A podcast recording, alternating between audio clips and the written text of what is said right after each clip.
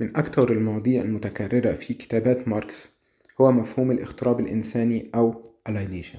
ورغم إنه جاب الفكرة من هيجل إلا إن ماركس عمل ده بطريقة تسمو فوق فلسفة هيجل ذات الجوهر الإنساني. فبالنسبة لماركس ما كانش تحقيق الحرية جاي من العقل من خلال إدراكه للحقيقة المطلقة ولكن جاية من العالم المادي أو عن طريق إلغاء العمالة بأجر والإطاحة النهائية بالمجتمع الطبيعي. تصور ماركس تطور الصناعة من منظور الجدلية بمعنى أنه شاف في تطور التكنولوجيا واحتمالات الوفرة المادية اللي نتجت عنها باب نحو التحرر الحقيقي للإنسان.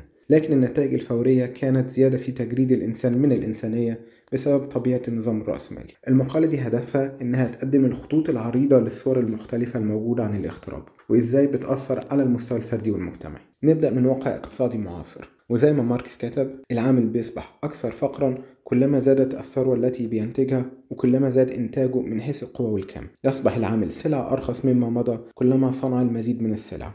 انخفاض قيمة العالم الإنساني يزداد في علاقة مباشرة مع زيادة قيمة عالم الأشياء. ماركس شاف إن في أربع أشكال من الاغتراب بيتعرض لها العامل الحديث. أول نوع من الاغتراب هو الاغتراب عن منتجات العمل اللي ملكيتها مش بتعود للعامل بل بتعود للرأسمالي. في النوع ده من الاغتراب بيستثمر العامل حياته في صناعة أشياء مش بيملكها وفي داخل نظام مش مالك السيطرة عليه. فبيصبح جهده ذاته سلعة تؤخذ منهم وبتتباع زي الأشياء اللي بينتجوها. بيكون الفصل بين العمال ونتاج جهدهم في التاريخ الحديث بحيث إنهم مش بيكونوا على علم باللي بينتجوه. وده بسبب إن أماكن العمل بقت مع الوقت ده أكثر تقسيما وأقل اعتمادا على المهارة. تاني نوع من الاغتراب هو الاغتراب داخل عملية الإنتاج نفسها بحيث إن عامل بيدخل مهنته داخل قيود العمالة بالأجر ومش لإشباع رغبة حرة بل لإشباع رغبات مستقلة عن الشغل نفسه.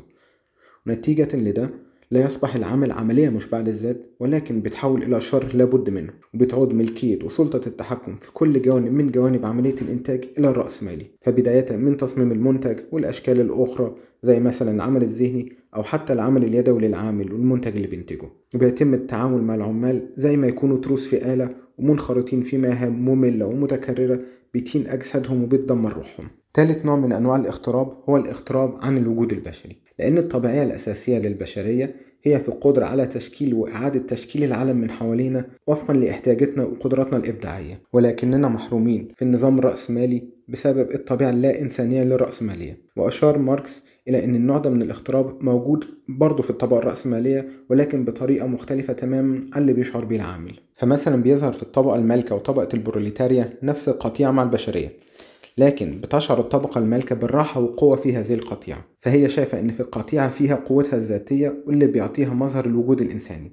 وفي المقابل بتشعر البروليتاريا بإبادتها بمعنى إنها بتزول من الوجود في هذه القطيعة لأن فيها انعدام قوتها ووجود غير إنساني. النوع الرابع من الاغتراب هو الاغتراب الإنسان عن الإنسان وده نتيجة لتعميم الطبيعة اللا إنسانية للرأسمالية في المجتمع واستخدام جهد العمال زي سلعة بدل ما إن يكون جهد العمال نشاط اجتماعي واقتصادي بيبني وبيستخدم لتحسين المجتمع والرأسمالي بيخلق في خلال سعيه وراء الربح الصراعات الاجتماعية اللي بتحرض العمال على بعضهم خصوصا لما بيقل نصيب العمال في قيمة إنتاجهم. والاغتراب مش بس مجرد مفهوم للأكاديميين بيدرسوه بس ده ممكن ملاحظته في كل جوانب الحياة اليومية سواء كان ده شخص من العمال البريطانيين المفصولين اللي بيلوم المهاجرين بتوع أوروبا الشرقية بسبب عدم وجود وظائف في بريطانيا أو شخص بيعمل ساعات طويلة في وظيفة مخدرة للعقل وبيشتاق ليوم أجازته وفرصة الهروب من الملل ومن التعب في بيئة العمل اللي بتغيب عنها المهارة. وبكده بيحول الاغتراب في العمل الجوهر الإنساني بتاعنا إلى مجرد وسيلة للوجود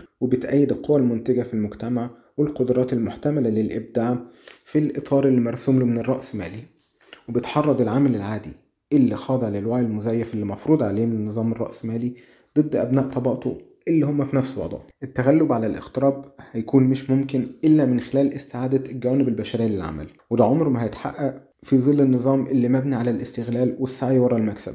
وبس من خلال العمل من أجل تلبية احتياجات المجتمع وإن إحنا نقدر نشبع الإمكانيات الضخمة للإبداع البشري اللي حاليا مش مستغلة هيقدر البشر إنهم يدركوا إمكانياتهم الكاملة الحقيقية وإن يتحرروا بحقه حقيقي.